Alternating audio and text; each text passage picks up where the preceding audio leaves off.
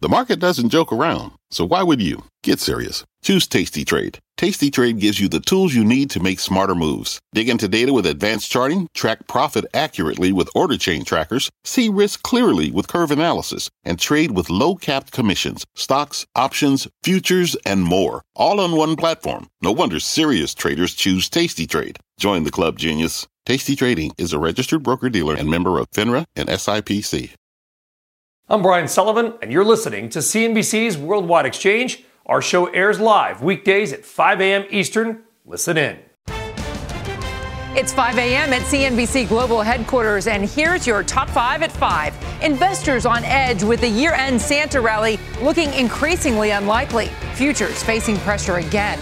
Breaking overnight, the Bank of Japan sending shockwaves through overseas markets as it looks to juice economic growth. The latest in just a moment. We have some courtroom chaos to report in the Bahamas. Sam Bankman Fried's first extradition hearing does not go as planned. They'll try again today. And will he or won't he? Elon Musk still very much in charge of Twitter after more than 16 million Twitter users voted that he should step down. A new policy change could render those votes moot.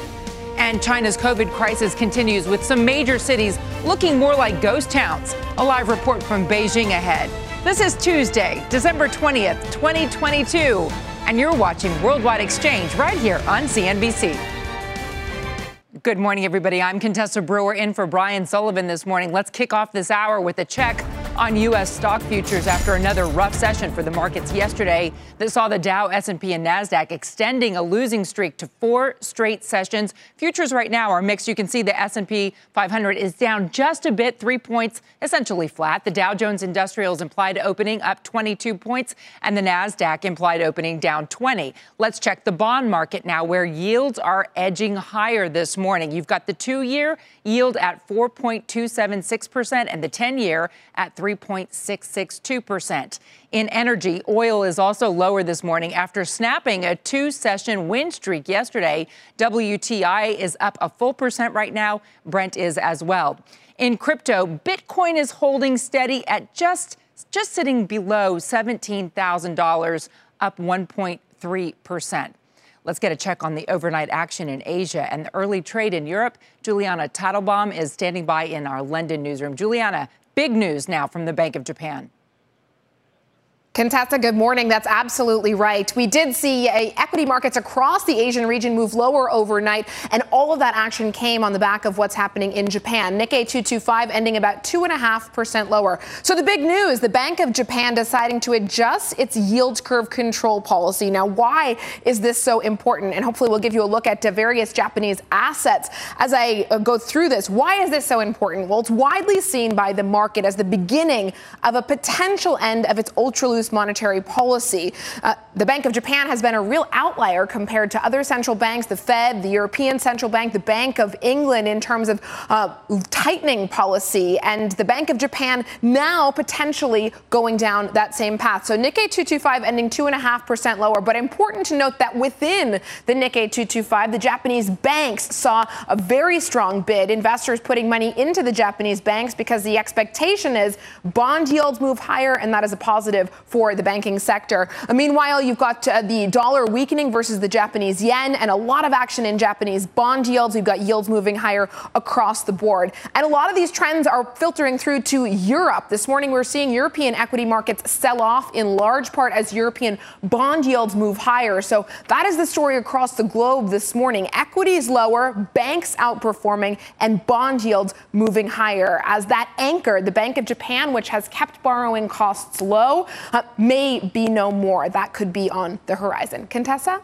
All right, Juliana, thank you for uh, taking us through all of that. Markets back here in the United States bracing for another Tuesday trading session that could be rocky. Recession risks continue to weigh on investor sentiment dampening hopes for a year end Santa rally in these final two trading weeks. With me now is Phil Palumbo, founder, CEO, and CIO of Palumbo Wealth Management. It's good to see you today. Phil, first of all, can I get your reaction? What's happening globally? We've got uh, the China COVID infection soaring as China tries to reverse its zero COVID infection policy. You have the news out of Bank of Japan this morning.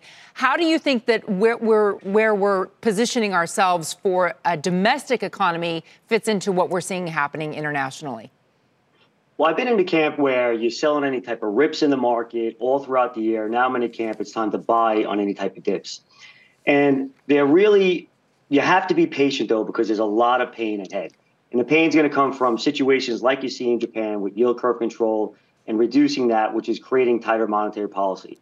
So, the, why do I use buy? Why do we use buy and pain in the same sentence? The pain is going to come from the tightness with monetary policy all around the world, like we're seeing just now in Japan. And the Fed is telling us here that he's going to continue to keep his foot on the gas and raise interest rates until he gets what he gets. And markets are not really buying into that. The second thing is we're going to have an earnings recession. Anytime you have PMI data and the Fed doing what he's doing, you get an, you get an earnings recession that's still not built into the market. The buy side of the equation comes from the job market. The job market is as tight as it was ever seen. It JOLTS numbers is over 10 million, and wages are increases and increasing, and consumers are still flush with cash. So for those reasons, you're going to get another down move in the market, but you have to step in as a long-term investor. We're, we seem to be debating every day here at CNBC whether we have a window for a soft recession landing? You know, is this going to be an easy we flow in, we flow out, and 2023 is looking like, okay, we've escaped with our skin? Or do you think that our window for a soft landing is narrowing? The window for the soft landing is definitely narrowing. What people have to recognize, the, the positive thing about what I just said is the job market is tight. As long as the job market is tight, and consumers have cash from COVID, which is about a trillion dollars, which is dwindling down, and the JOLTS numbers is over 10 million. If consumers have money, it's tough really to have a hard landing with the economy.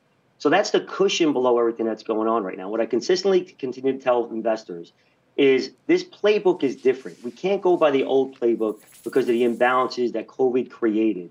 And because of that, we have to be nimble as investors. So I look at it like a barbell approach, right? The pain side of the equation is the Fed, and the earnings recession and the tightening around the world. And the buy side of the equation is that consumers have money to spend. So you can argue we'll have a mild recession, not really a, a hard recession as others are forecasting. You, you, uh, you, I know, look at a lot of this volatility as the uh, area for traders, and you're focused on investors. Where do you think investors should look for opportunity heading into 2023? There's a couple things. First, from an asset allocation standpoint, rebalancing into gold, I really love that trade going into 2023. I think we saw peak inflation equals peak interest rates equals peak dollar, dollar decelerating, inverse relationship, gold should rise. The volatility we're going to see in first and second quarter is going to be really severe. And with that, you're going to see a flight to gold. Phil, That's from an asset allocation. Yeah. Okay, so I just wanted to give you right now gold is up a full percent, sitting at 1816 as we speak. Phil Palumbo, thank you for that. You got it. Thank you. To the nation's capital, a historic day in Washington, D.C., after the House committee investigating the January 6th insurrection made its final public presentation yesterday. It recommended the Justice Department take action against former President Donald Trump and several key allies. NBC's Bree Jackson joins us now. Bree? Good morning, Contessa. Yeah, a historic day indeed. Former President Trump was the first U.S. president to be impeached twice. Now he's also the first American president that Congress has referred for potential criminal charges. Nearly two years after former President Trump's supporters stormed the U.S. Capitol, the House committee investigating the attack made an historic call for accountability, referring Mr. Trump to the Department of Justice for criminal prosecution. We've never had a president of the United States stir up a violent attempt to block the transfer of power. This was an utter moral failure and a clear dereliction of duty. Committee members urging DOJ to consider four criminal charges obstruction of an official proceeding, conspiracy to defraud the United States, conspiracy to make a false statement, and inciting or assisting an insurrection. If the Justice Department uh, concurs with that assessment and with the evidence, um, then he should be prosecuted like any other American. The January 6 panel also unveiling new evidence, including a recent interview with Trump's longtime aide, Hope Hicks. He said something along the lines of, um, you know, nobody will care about my legacy if I lose.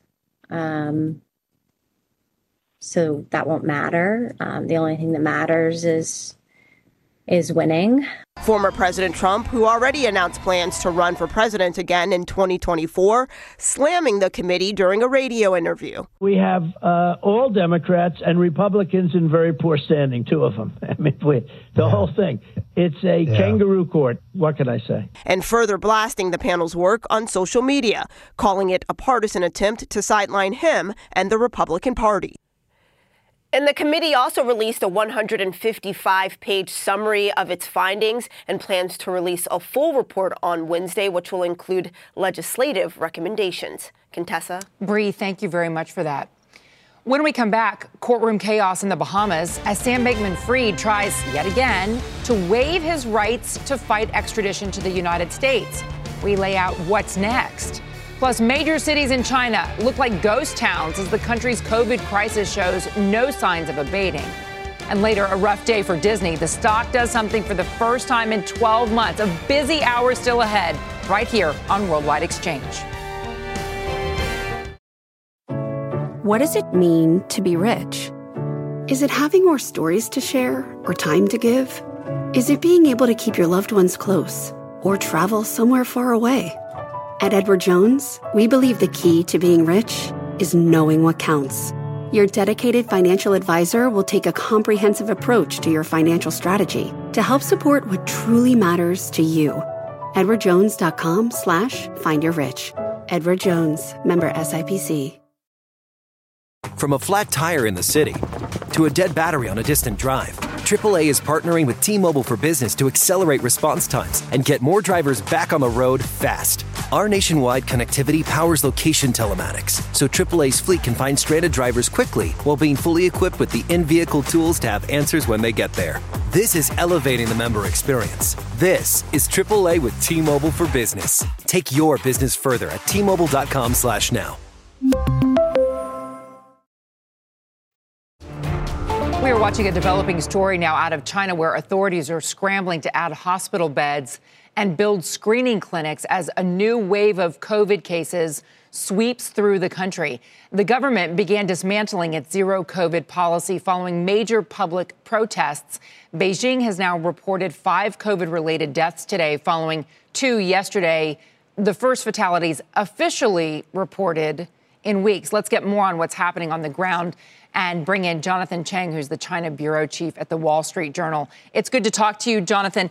Number one, when your reporters are out on the ground in China, are they getting a different sense that the deaths, the death toll may be greater than what the government is reporting? Yeah, that's definitely the case. Um, I actually went with one of my colleagues on Friday to a crematorium on the outskirts of Beijing, and there um, we talked to uh, some people who worked there. We talked to a family whose mother had uh, just died that morning. And um, just within a few minutes, we had learned of three different COVID deaths that day. Um, and of course, at that point, they hadn't reported any deaths. And now they've reported, as you say, two and then five. So a total of seven. This uh, appears to me to be uh, shaping up to be something like what the United States saw in the first year of the pandemic when we had first reopened from lockdowns. China has never had this sort of official big, broad reopening. What are you expecting to happen throughout China in terms of the local economy? We know that airline travel has jumped as the policies have reversed domestically in China. Do you think that that still is the case if infections are spreading and people are dying? Well, I think the main difference between the US in 2020 and China now is that we have a different variant. And so, you know, China's been talking about how scary COVID is for the last few years, but now they've suddenly turned on a dime and they're saying, look, this Omicron variant, it's not like Delta, it's not like the original coronavirus that we all met, you know, nearly three years ago. Um, this is a different beast altogether. And this one is not as bad. And I think it is being borne out here. I mean, we do know that Omicron tends to be uh, more mild than others. I don't want to underplay it or say it's not a big deal, but you know, for a lot of people, if you're younger, if you're healthier, um, it's going to be a few days. It can be quite painful for some people, but you get through it. And so, um, you know, I think the deaths that we saw, every one of the three deaths that we heard about the other day were all people 80 and above. And of course, you know, it's winter, and so to have this sort of environment, you're going to have deaths that are probably higher than the official numbers say.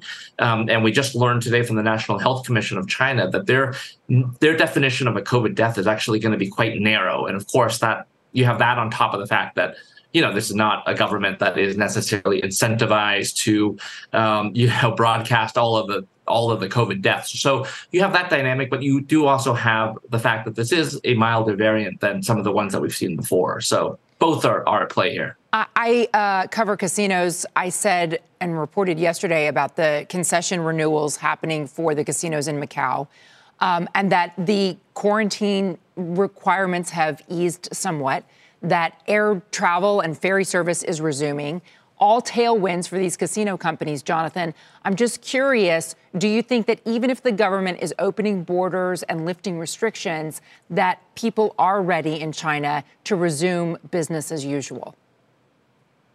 Well, there's definitely pent up demand. I mean, people here have not had any real break for the last three years. I mean, COVID lockdowns have been a fact of life. And so there's undeniable pent up demand. Um, however, there is that psychological shift that needs to happen. And of course, the government now wants this to, to, to, shift because the economy has just taken a beating over the last three years. And I don't think people can take it anymore. And so you saw those protests and you saw, um, you know, people are raring to go in a certain sense, but they have to balance that against the fear of getting COVID. And, you know, I do think that one case at a time, people are learning, okay, maybe this Omicron isn't that bad. Maybe COVID has changed, um, but you know that fear is still there among a lot of people. So yeah. I think on the one hand, you see a lot of people who really want to go, and you're going to see a lot of people who still have that fear.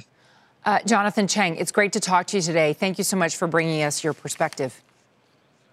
Thanks for having me. Still on deck, forget about the surging cost of cartons of eggs or gallons of gas. Why residents in one state could be on the precipice of a new price hike crisis. From their innovative practice facility to unmatched views from the fairway, the PGA of America is helping lower scores and elevate fan experiences with 5G solutions from T Mobile for Business. Together, we're using AI powered analytics to expand coaching tools and bringing fans closer to the pros with 5G connected cameras. This is game changing innovation. This is the PGA of America with T Mobile for Business. Take your business further at T Mobile.com/slash now. The first half of this year saw traffic fatalities on the rise, even above last year's 15 year high. And in a report released this month, AAA blames more speeding, aggressive, or distracted driving, and especially more drinking and driving. While all those crashes have led to higher costs for auto insurers, and nationwide, they're raising rates.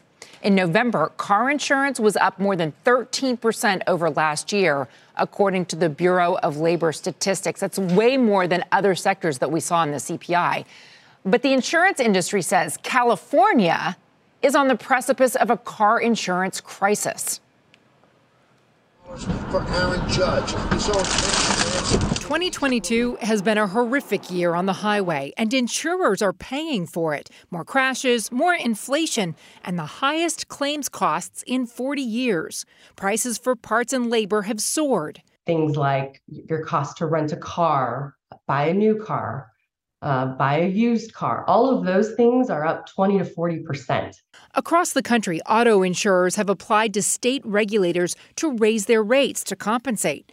But the trade group that represents those companies says the nation's largest driving market, California, stands out for its unwillingness to tackle the need for increased premiums. And this is a take all comer state, so insurers can't just quit offering coverage. Instead, the biggest are trying to fly under the radar. It's not just about savings, it's about the friends we make along the way.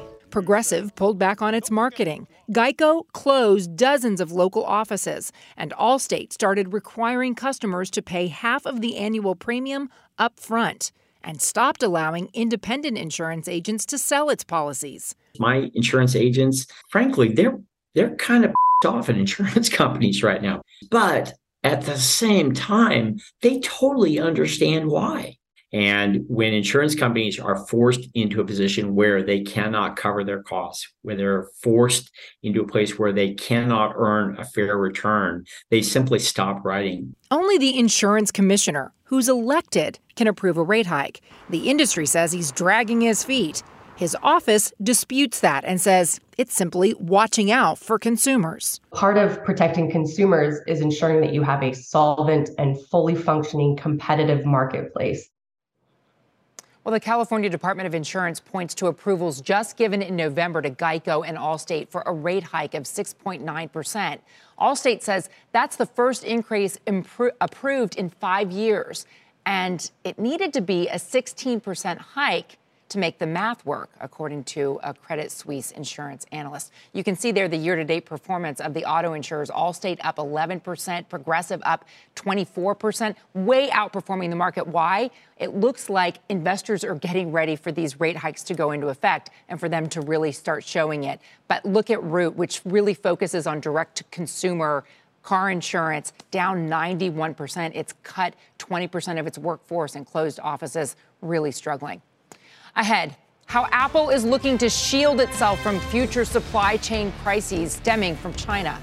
Plus, a rough session for Disney as that stock does something for the first time in a year. Worldwide Exchange back right after this. Investors finding little holiday cheer as a potential Santa rally falls flat. Stocks fighting to stop their skid. Elon Musk looking to clamp down on Twitter's polling after the platform's users vote for a new leader at the top.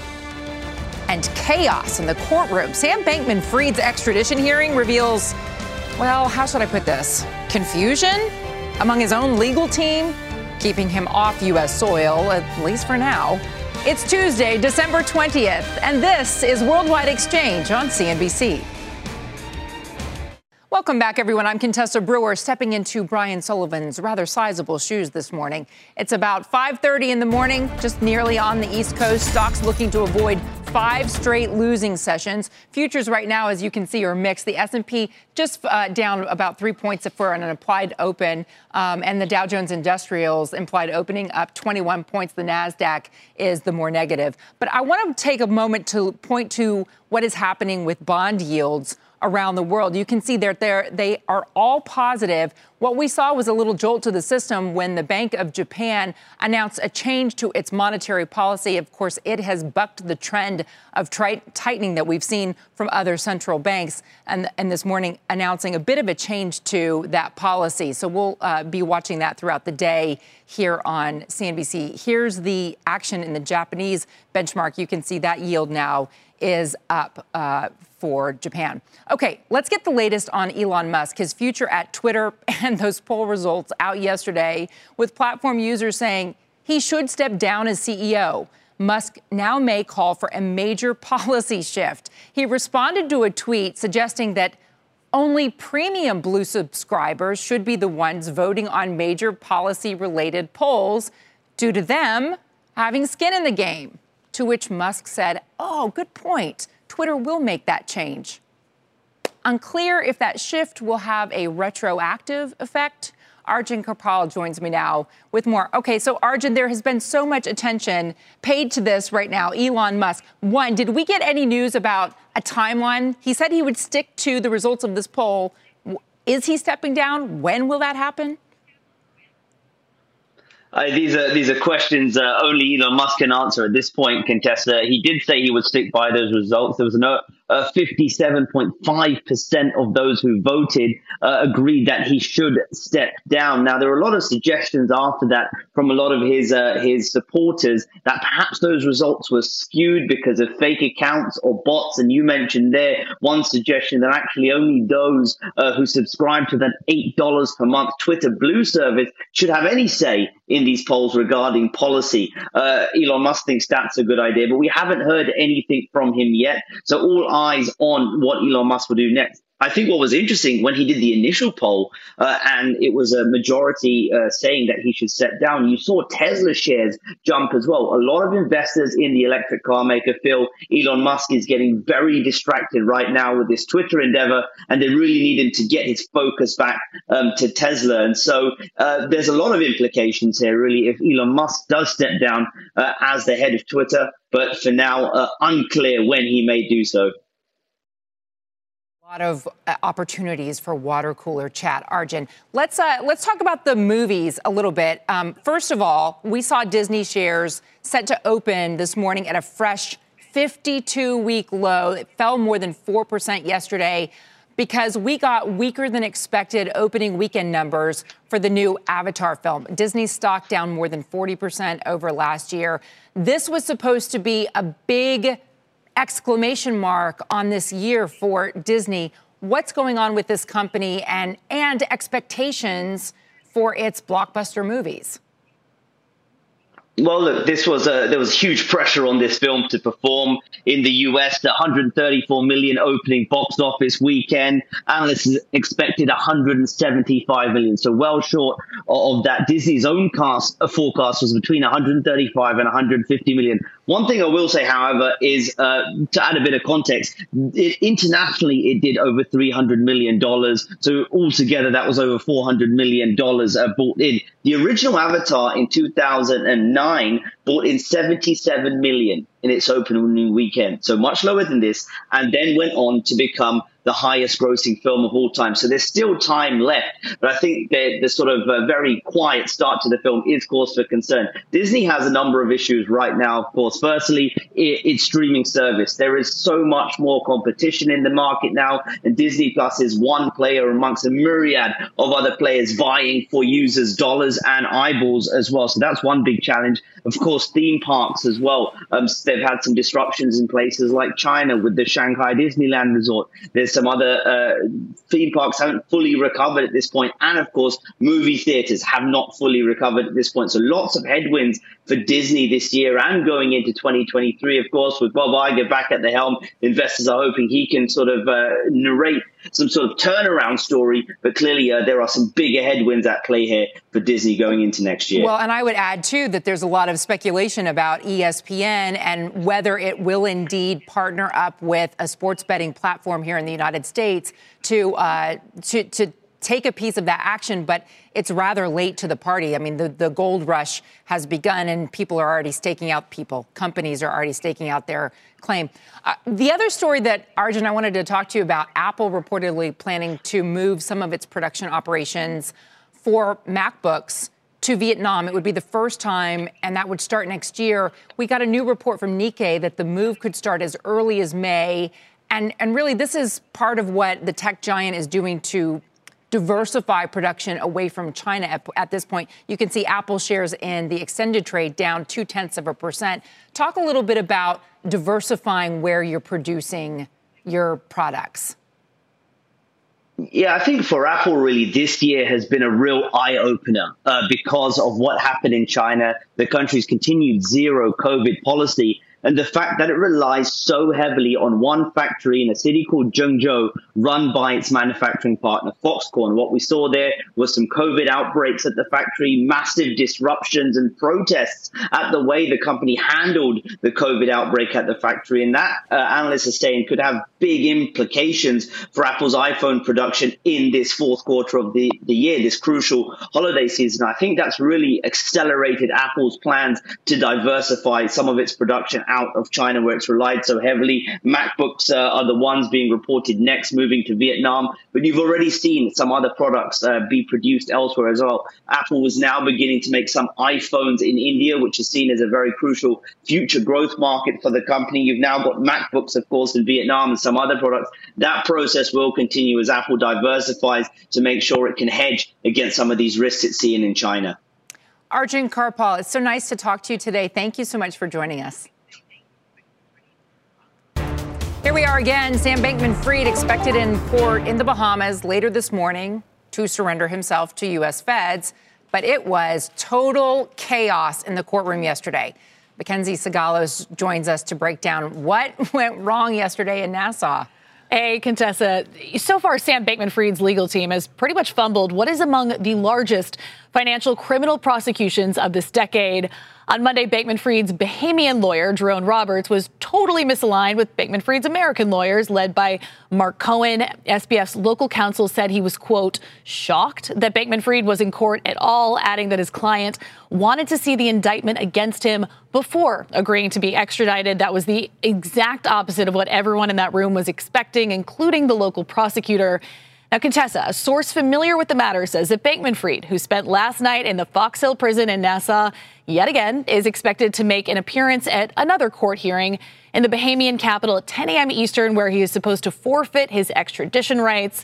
The Wall Street Journal reporting that Bankman Fried's local lawyer agreed to draft the necessary extradition paperwork following yesterday's chaotic exchange in court. It's not clear what involvement Bankman Fried's U.S. attorneys have had so far. We've tried multiple times to get in touch with them. We're not hearing back. So, frankly, until I see Bankman Fried on a tarmac in New York, I will remain skeptical that extradition is actually happening. Although, you know what's interesting is that uh, experienced high level attorneys tend to avoid reporters and talking to them. Uh, and it's, you know, maybe those who are less experienced who would be engaging with um, global journalists at this point. Yeah. If if your sources are to be believed, and Bankman Fried will be able to hand himself over or plans to hand himself over, what's the next step? So if Bankman Fried goes through with this and waives his extradition rights, the process will take some time logistically, but will be significantly quicker than if he fought the order. There's definitely a push to get him here back on U.S. soil as soon as possible, should this all go according to plan later this morning. Now, once he arrives in the U.S., a former senior government lawyer tells me that he will likely be held, at least temporarily, at the Metropolitan Detention Center in New York. And crucially, his first hearing should be held within 24 to 72 hours of Bankman Fried's arrival. That's when he'll enter a plea of guilty or not guilty to those eight criminal charges. It's also when we'd see a bail hearing. And also when you'll get to see some action outside of the courtroom, Mackenzie. The, the, the press scrums that happen outside of that place can be incredible. We also are getting reports that maybe Bankman Fried negotiated for certain bail conditions in exchange for agreeing to surrender to U.S. feds. The Bahamians clearly are rejecting multiple requests at granting bail. Mm-hmm. And, and listen, I know people who have spent time in Bahamian jails, totally separate story, but they said the conditions were abysmal. What's he up against? Right. So I'm hearing from multiple legal experts that they anticipate Bankman Fried will likely plead not guilty and push for release pending trial. That being said, he faces the same uphill battle as he did in the Bahamas, where he was denied bail just a few days ago. He was in the process of appealing that decision when we received word that he was going to agree to extradition. Essentially, he's been labeled a, a flight risk, in part because of the billions of dollars in missing FTX customer money. Now, whether Bankman Fried's lawyers actually waived extradition in exchange for agreeing to bond conditions in advance, Bankman Fried's camp wouldn't weigh in on the record. I spoke to a former federal cybercrime prosecutor, and he thinks that lawyers for Bankman Fried will cite his lack of a prior record to make the case for bail. But they would likely have to put up a whole lot to secure his pretrial release, including millions of dollars, property, and agreeing to house arrest with electronic monitoring. And even that is further complicated by the fact that it's quite difficult to determine what assets the defendant actually controls right now and is even allowed to pledge as his own. Yeah, you have to wonder whether uh, the the folks who are currently in charge of trying to figure out where FTX assets are would be up for some of those assets being used to secure uh, bail conditions. Mackenzie, thank you for the reporting. Appreciate it. Coming up, the big comeback for workers returning to the office falling flat. It's creating new problems for New York's economy. Robert Frank dives into zombie buildings plaguing the Big Apple when Worldwide Exchange returns. Welcome back. Expectations for New York City's office buildings to come back to life, fill with people. It turns out that it's not really happening like that. In many cases, offices are still less than 50% occupied, and it's creating a crisis of zombie buildings. Robert Frank joins us with more. It kind of sounds like the start of a horror film. What you're saying is it is actually scary for New York City's economy. Yeah, if you look at some of these REIT stocks, Contessa, it is a bit of a horror film right now. There is over 100 million square feet of empty or leasable space in Manhattan. That's equal to 40 empty Empire State Buildings. Remote work and the pandemic migration is part of the reason only about half of Manhattan's office workers are back in the office. That number basically has not moved since September. But the big worry right now is layoffs, especially in tech. Got Meta, Amazon, Google, and Twitter all among the biggest new leasers of office space during the pandemic. Now, Meta is laying off over 800 employees in New York and it's vacating over 250,000 square feet of new space that it just took over in Hudson Yards. Twitter laying off 400 people in Manhattan. Unclear what it will do with its 140,000 square feet of space in Chelsea. And then Amazon cutting its planned space in Hudson Yards as well. The new buildings, that A sort of class of buildings, they're they're fine, they're strong, but analysts say the older buildings, it's the class B and C buildings, they're headed for much tougher times. Owners are now faced with soaring renovation costs to keep their tenants, rising borrowing costs from rising interest rates, and tenants are leaving in record numbers. The concern here is that these older zombie towers will just be left empty until or if workers return and these owners decide to renovate these buildings so they become more attractive. Contessa? Are, are, the tenants leaving for other places out of state? Are they leaving for other newer buildings in Manhattan? Are they leaving to negotiate cheaper rent elsewhere? It's a little bit of both, Contessa. You've got some people simply downsizing, so they're taking less space in these existing Class B and C buildings. Some are upgrading to newer buildings, which have very attractive leasing rates. I mean, prices have fallen, though not enough. And then some of them simply are just not having offices in New York City anymore. Maybe they're having a satellite office in Connecticut or New Jersey, but they're just not taking space in Manhattan. So it's a mix of all that.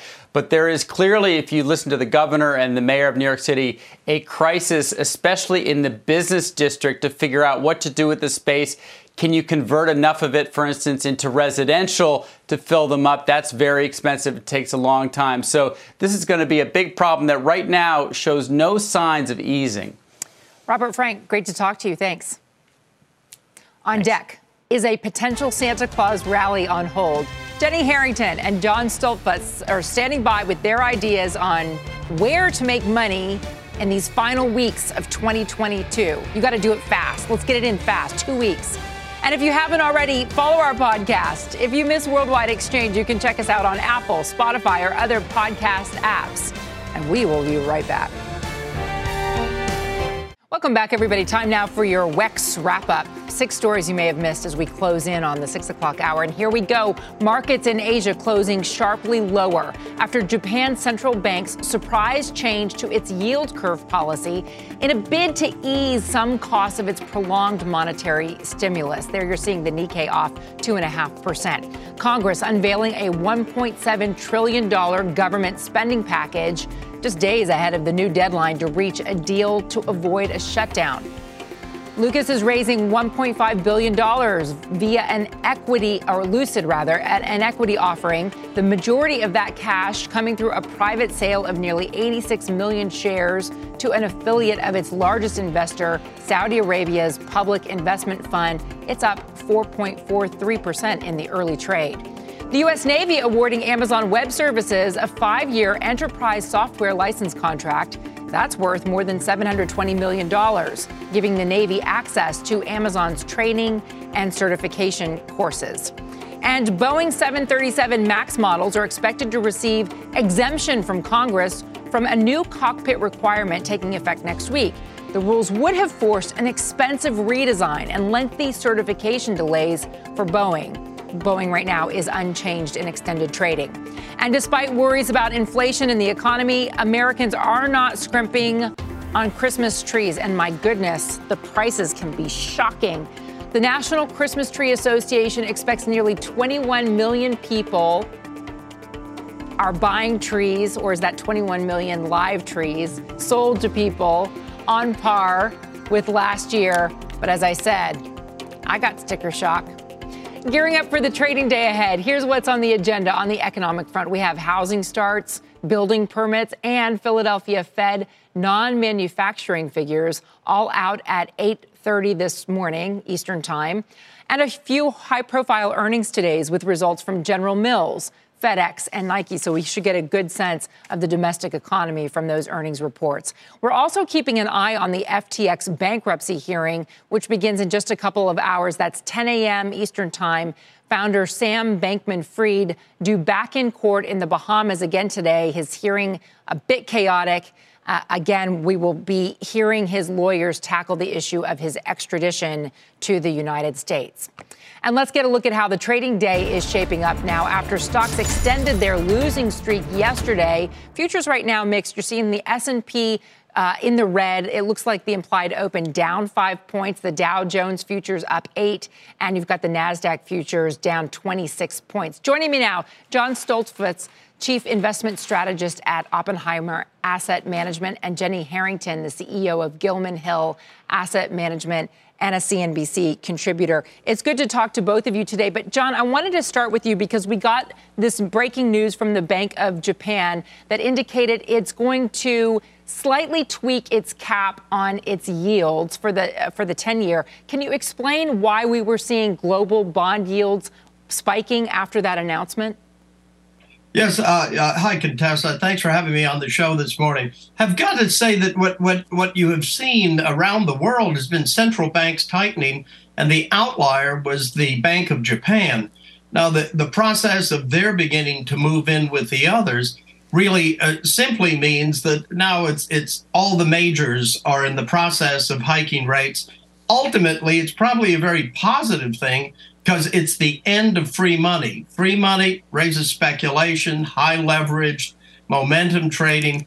This could really take us back to a more fundamental point. It's not that leverage will disappear. Interest rates are not that high if we look at it historically. I've been in this business 39 years, so I can remember stocks moving higher with yields a heck of a lot higher than they are today early in my career. But uh, when we look at it, we think it's actually a positive, but of course, it creates volatility, as we've already seen this morning. Yeah, we and we did see even the uh, the U.S. Treasury yield spiking uh, six points or so on that news. Uh, let me ask you, Jenny, when we're looking at inflation, it's a problem in Japan, it's a problem in Europe, it's a problem globally. And here we still see a Fed that seems intent on tackling it through, and, and one of my previous guests this morning said, uh, through making sure that unemployment is not so um, so low, that we don't have so many job openings, that the wage inflation factor has something that that has to be tackled at this point. Where do we head from here uh, into in 2023?